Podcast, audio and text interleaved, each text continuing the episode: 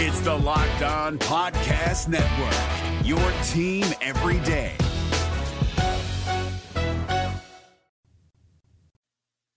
This is A to Z with Mark Zinno, part of Locked On Sports Atlanta. How did we get here? If you're not the number one pick, guess what? You have no guarantee. That's where you are. And it starts Does that make me a genius? Yes. now.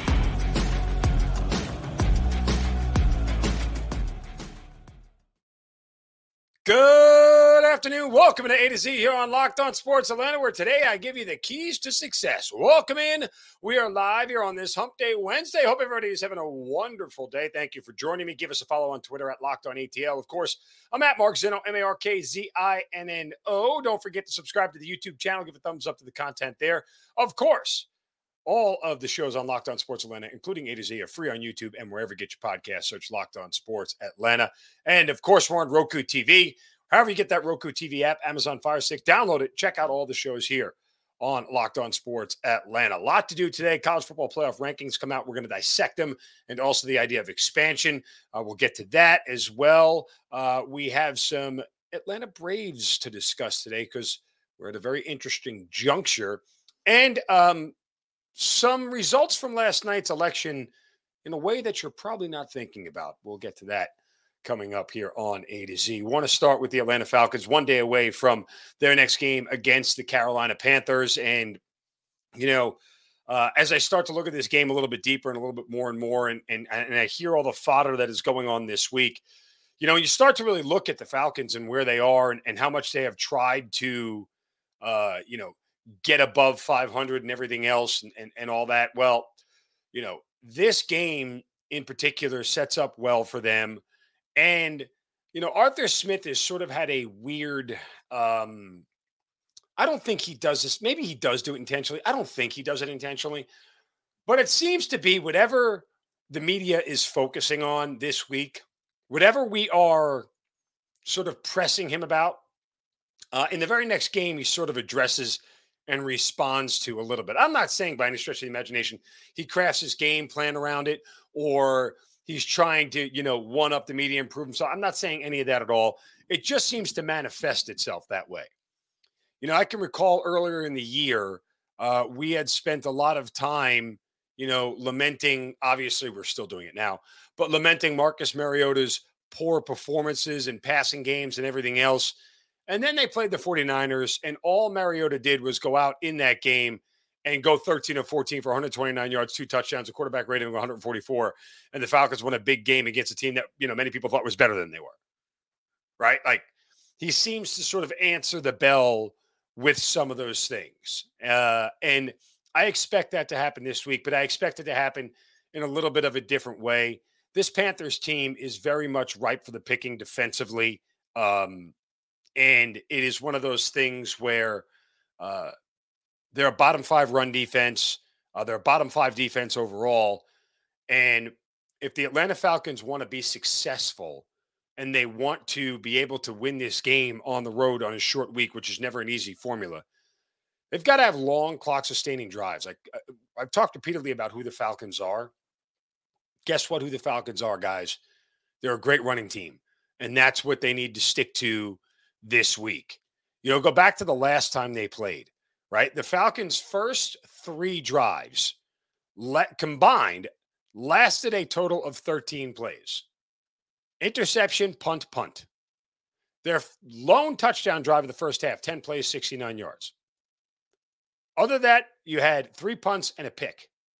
Now, remember, the other touchdown they got was a defensive one, which you can't count on happening again. But, you know, um, 10 plays, 69 yards.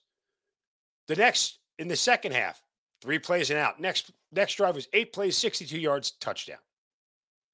Next drive, eight plays, 68 yards, field goal. Like, you know, that's the drive. That's the the, the, the way this team wins. And it's sort of, well, I don't want to get too crazy with comparisons, but it's very similar to the way Georgia can go dominate a football game. Long clock sustaining drives keep the other team's offense on the sideline, keep your defense fresh, and put up points. But you're not going to do that passing more than you're running. As I've said repeatedly, passing a lot with Marcus Mariota is a failing formula. Now, the other thing that I think that you'll see is some more early targets for Kyle Pitts. Now they've got to convert him because we're we're at this weird spot here again, and and my good buddy D-Led, uh, D. Orlando Ledbetter, the AJC, his column in the AJC this morning titled "Falcons Mariota to Pitts Connection Not Firing on All Cylinders." Again, we're trying to create this rift between the two, or or at least you know put out there that these two guys can't get on the same page. I, I don't buy it. I don't buy it. I mean that that I think that's created by us for some reason. You saw one play where it looked like Pitts didn't try. Um, you have no idea whether he ran 100% the right route. You have no idea whether the ball was supposed to be in one spot and it went to another. We have no idea of any of that because we don't know the plays in the playbook. Now, I'm sure smart people can break that down for us and tell us whether that's actually the reality, but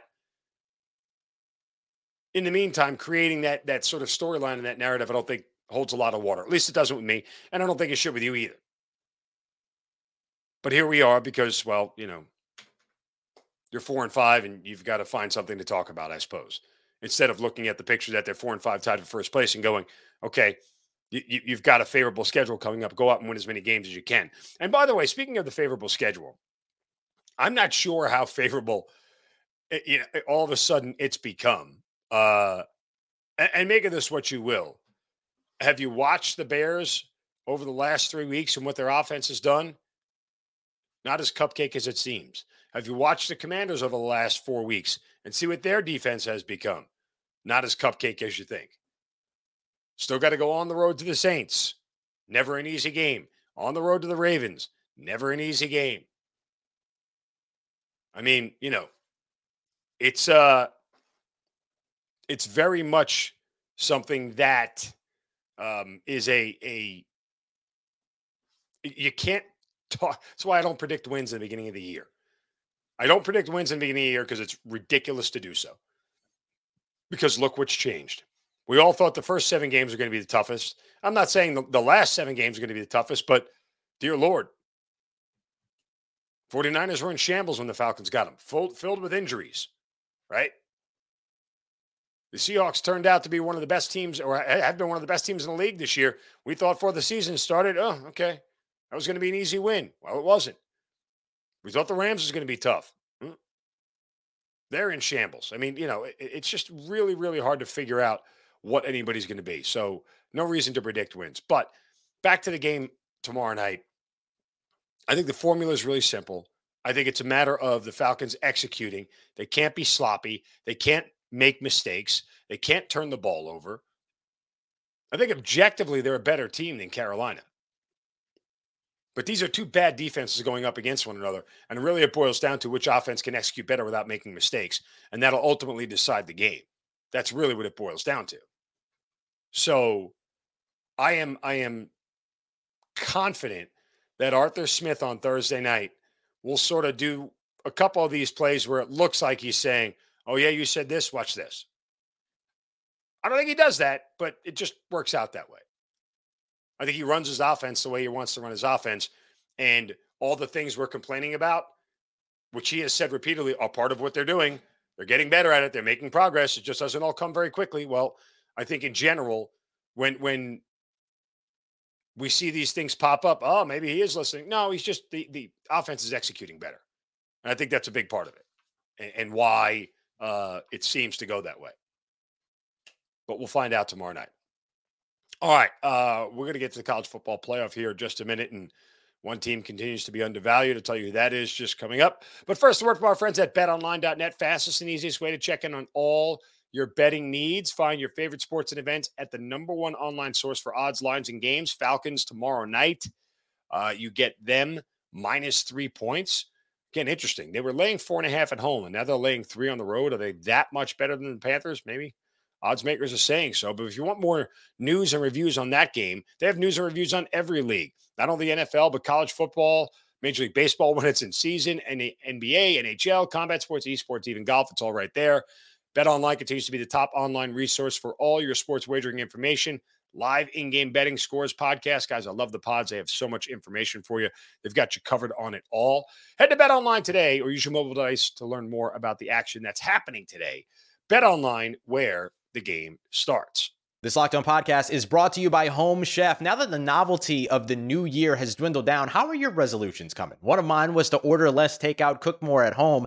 But I'll be honest, I haven't been consistent. That is until I found Home Chef. Home Chef provides fresh ingredients and chef designed recipes conveniently delivered to your doorstep to simplify the cooking experience and without robbing you of the joy of putting a dish together yourself. I'm pescatarian and they cater to a variety of dietary needs. I had this super refreshing ginger sesame salmon, a beautiful trout dish, and a super comforting shrimp and vegetable orzo dish, all of which took me less than 30 minutes to put together. For a limited time right now, Home Chef is offering all of our listeners 18 free meals plus free shipping on your first box and free dessert for life at homechef.com slash locked on. That's homechef.com slash locked on for 18 free meals and free dessert for life. Homechef.com slash locked on must be an active subscriber to receive free dessert. Okay. Um, college football playoff rankings. Yeah, uh, I don't think I was much surprised. We talked about this yesterday. I wasn't really surprised at what the committee did. Um, Georgia clearly, obviously, is number one. They didn't flip flop Ohio State and Michigan, which I didn't suspect that they would, even though I think there's an argument for that. TCU is the lone other undefeated team, moved into fourth, which again, I think there's an argument for, although I don't think they're better than a couple of other teams. And the one team that continues to get disrespected is Oregon. You guys know I'm on the Oregon bandwagon. That's fine. Say what you want. You can hate on it. Um, whatever. It, it, it really it does. It's going to play itself out on the football field. I'll be wrong on Oregon if they don't run the table uh, and win the Pac-12, but if they do, they are in. And we could talk about a variety of different scenarios. My, by the way, I skipped over Tennessee being fifth. They probably should have fallen. To me, they should have fallen to sixth. Again, I would have went Georgia, Ohio State, Michigan, Oregon, TCU, Tennessee. Would have been my top six. LSU with another big win uh, over Alabama puts them at seven. I think their resume says that they're seven. I still think they're overrated, and I think they're going to struggle this week with Arkansas. But that's just me. Um, and USC comes in at eight, Alabama, and then Clemson. I told you guys Clemson shouldn't have been fourth, and if they weren't fourth last week, they'd be out of the top ten. Now it's interesting. There are two teams that didn't move uh, because they didn't play last week. That's Ole Miss and UCLA. It's going to be very interesting to see if Ole Miss beats Alabama. How far can they jump? Um, now, UCLA won't jump that much. They're playing a bad Arizona team this week. If they beat USC the following week, then that is uh, possibly a spot for uh, them to make a big jump. But uh, nonetheless, they've already lost to Oregon, so they won't get to the Pac 12 title game unless Oregon slips up. But I say this about Ole Miss because theoretically, I could see Ole Miss jumping into the top six if you get a couple of things to happen. Uh, LSU loses this week. Um, you know, TCU possibly loses this week to Texas. You know, they're if TCU loses, they know that they are out of the college football playoff. Right? Tennessee obviously can't afford another loss. Oregon can't afford a loss.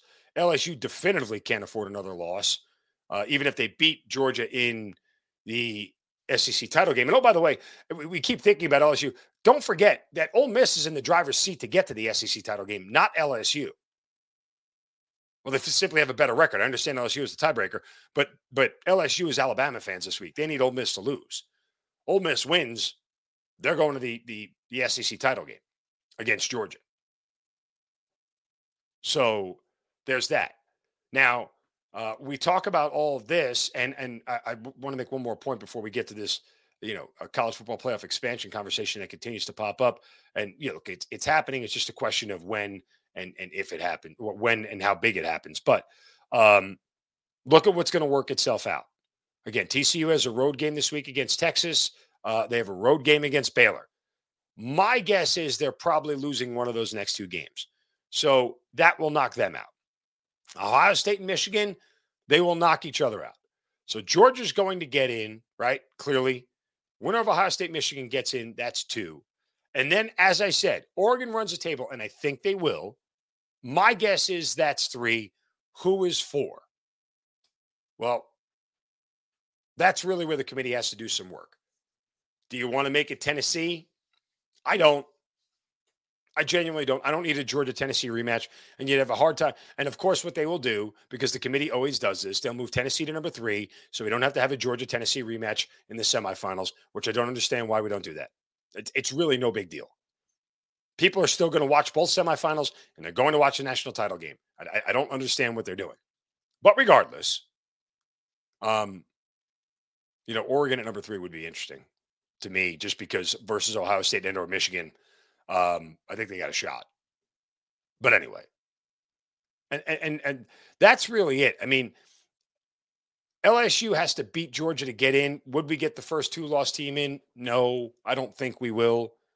If Tennessee remains undefeated, again, uh, and even TCU, let's say they lose in the Big 12 title game, and that's their only loss to an Oklahoma State or somebody like that who you know, I think it's dropped all the way out of the rankings they have.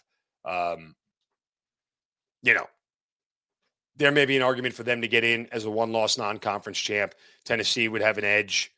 Uh, and again, there's still still something left. USC can run the table, and I think they would get in because the SC on the side of the helmet would make a big deal. But here's the point, and, and this is where I wanted to go with all this was simply that, you know, I'm not someone who who thinks that expanding the college football playoff oh, it devalues the regular season. No, we, we just, it does, but it, it takes you away from, you know, the idea that every game in the regular season matters as much. Like I, I just, I think, I think it's played differently. I think immediately once you expand, you know what you'll start to see those non-conference games that we see that was the strength of schedule thing. I, I think they could genuinely just go away. Like you, you don't have to play it if if there is eight teams getting in the playoffs and and you're undefeated, you're in. You're in. Because that that zero in the loss column means more to the committee than everything. For me, it doesn't. To them, it does. Why would I need to schedule if I have a, if you only have four teams getting in? There are other factors going to going to be weighted more. If you have eight teams getting in, I'll take the zero in the L column no matter what. They're not going to leave you out. They're not going to leave you out. As soon as they do that, I would immediately stop playing tough non-conference schedules. There's no reason for for teams to, because that's what's going to matter more than anything. Because guess what? Eventually, as we see every single year, how this stuff works out is generally that the situations take care of itself. While there are six undefeated teams or seven undefeated teams two weeks ago, guess what has happened? Okay, now, now they're down to four. And guess what? They're going to be down to two max when it's all said and done. Three max if TCU can hang on. So, I mean, it, it, why why sacrifice the zero in the L column when you don't need to? Because eight teams are expanding. You're going to get in. If you have a zero in the loss column, you're going to get in. Doesn't matter what your strength of schedule is. So, one more reason I'm not in favor of expansion, but you know, again, I'm on the wrong side of it. And 12 teams are actually absolutely ridiculous. A 12 team committee, uh, dear Lord, I, I would be scheduling Kent State and everybody else, uh, you know, right off the right off the the the bat. I mean, it, it genuinely does. Um, I, to me, 12 teams just you know it's a waste. It's an absolute waste of time. All right, uh, we have to get to uh, shovels of wisdom here. Uh, but first, a word from our friends over at Locked On Falcons. My buddy Aaron Freeman's got you locked on for everything Atlanta Falcons as they get set to take on the Carolina Panthers. We appreciate you making Locked On Falcons one of your first listens of the day. Make your next listen the Locked On Sports Today podcast. It's the biggest stories of the day, plus instant reactions, big game recaps, and the take of the day. It's available on the Odyssey app, YouTube, and wherever you get your podcasts. We're driven by the search for better, but when it comes to hiring, the best way to search for a candidate isn't to search at all. Don't search, match with Indeed. 93% of employers agree Indeed delivers the highest quality matches compared to other job sites, according to a recent Indeed survey. And listeners of this show will get a $75 sponsored job credit to get your jobs more visibility at Indeed.com slash podcast. Just go to Indeed.com slash podcast right now and support our show by saying you heard about Indeed on this podcast. Indeed.com slash podcast. Terms and conditions apply. Need to hire? You need Indeed boy, this shovel of wisdom is deserved because it makes things really crappy for one group of people. Here we go. Brace yourselves because it's time for the shovel of wisdom.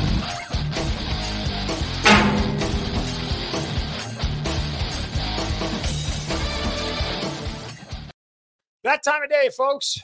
Time to set somebody straight for saying or doing something stupid whack him right upside the head with a shovel. You can do so on my Twitter account at Mark Zinno. Use the hashtag shovel of wisdom. And today, my shovel goes to UPS.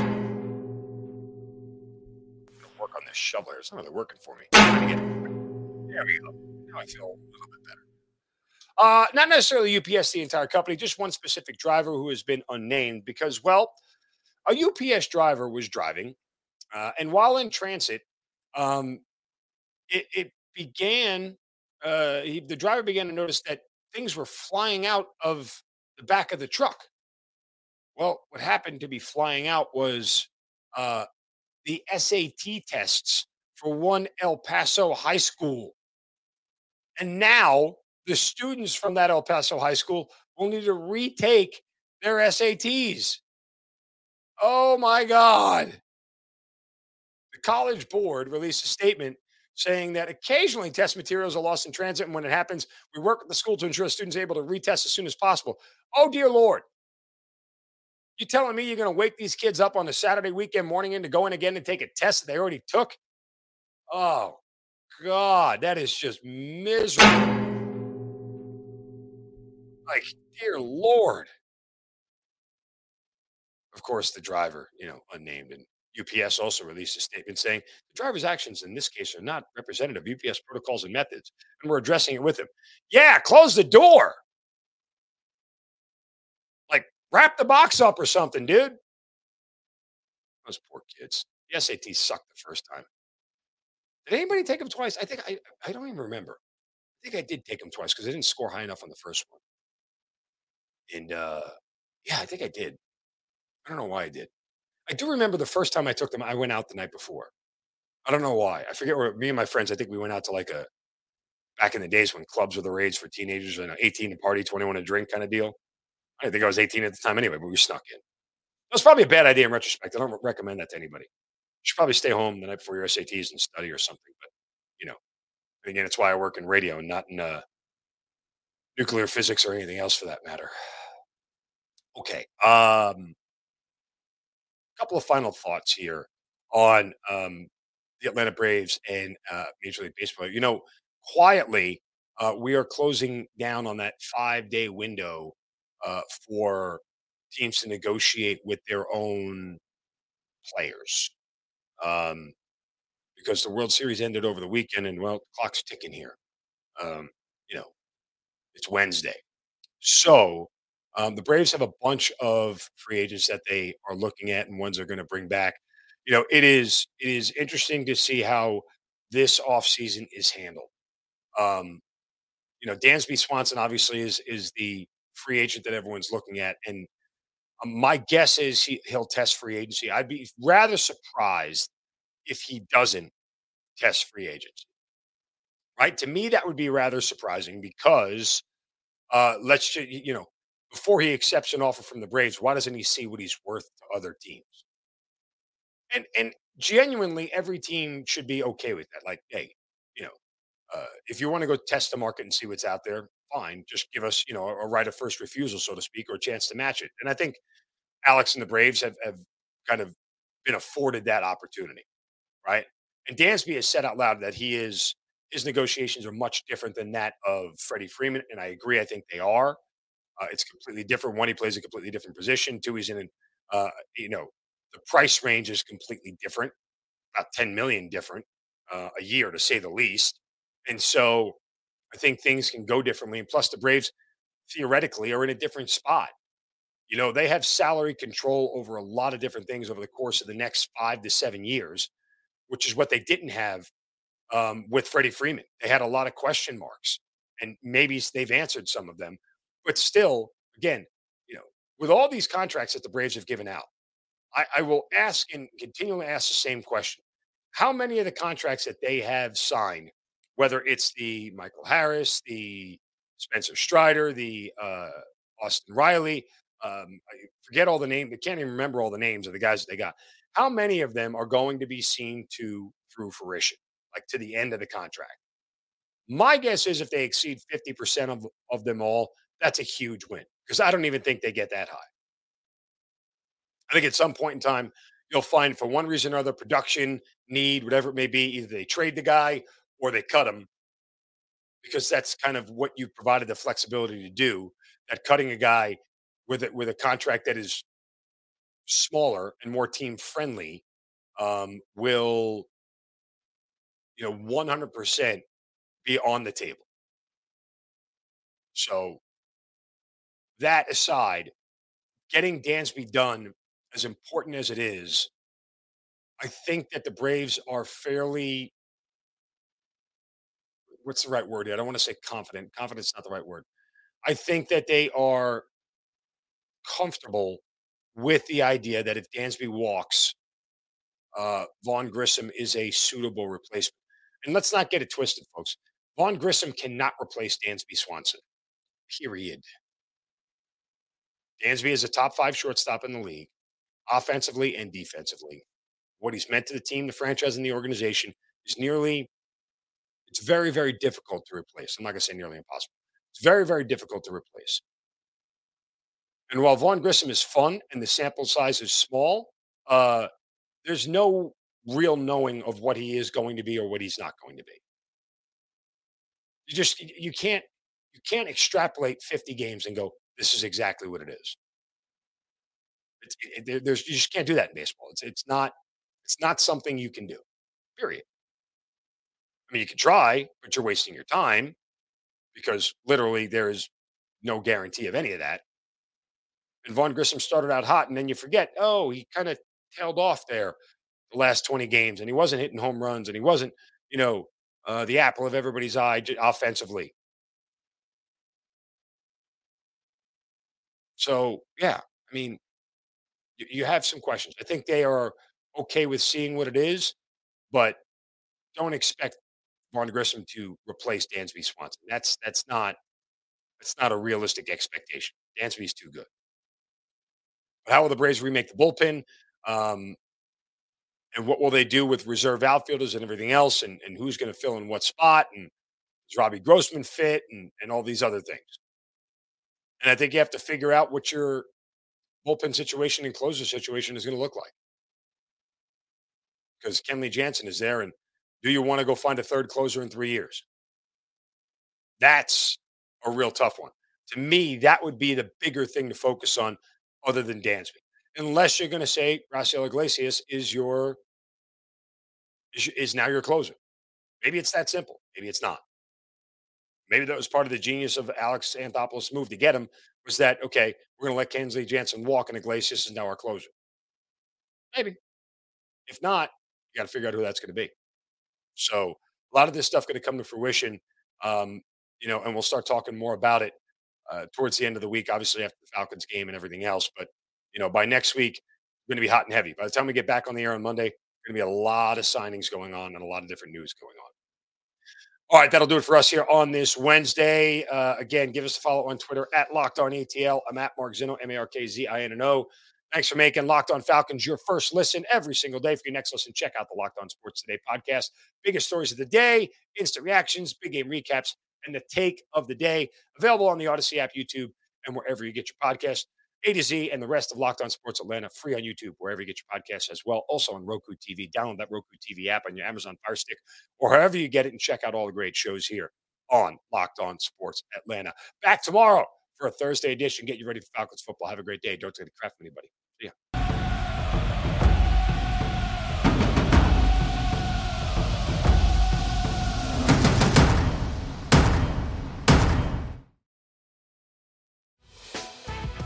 Prime members. You can listen to this Locked On podcast ad free on Amazon Music. Download the Amazon Music app today.